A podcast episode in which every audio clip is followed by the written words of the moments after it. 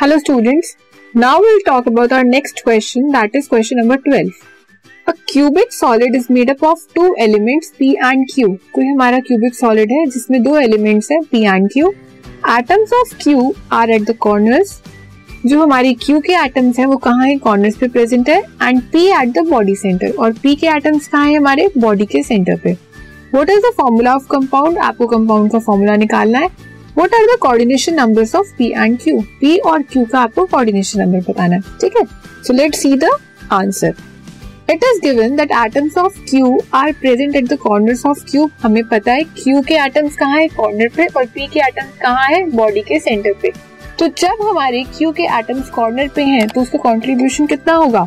Number of atoms of Q in one unit cell one unit cell में उसका contribution कितना होगा? Eight corners है. और एट एटम्स एट कॉर्नर्स पे होंगे। और वन एटम का हमारा कितना है? वन बाई एट का। तो वन एटम वन एटम आया हमारा एक क्यूबिक यूनिट सेल में। ये कौन सा? क्यू ठीक है? अब नेक्स्ट उन्होंने बोला है पी कहाँ है? बॉडी के सेंटर पे है।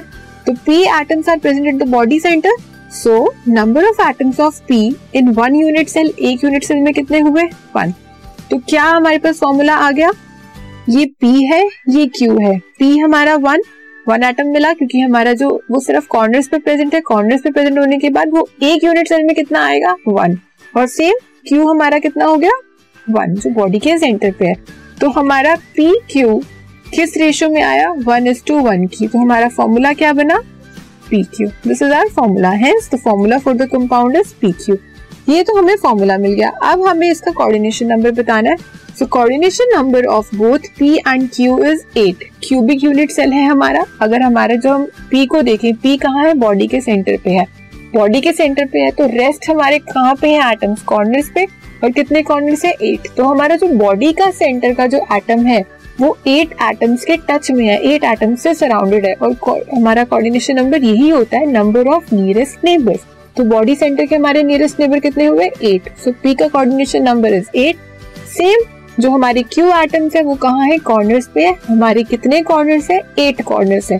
तो उसके टचिंग नेबर्स कितने हो गए? एट इसलिए हमारे क्यू का कोऑर्डिनेशन भी एट ठीक है?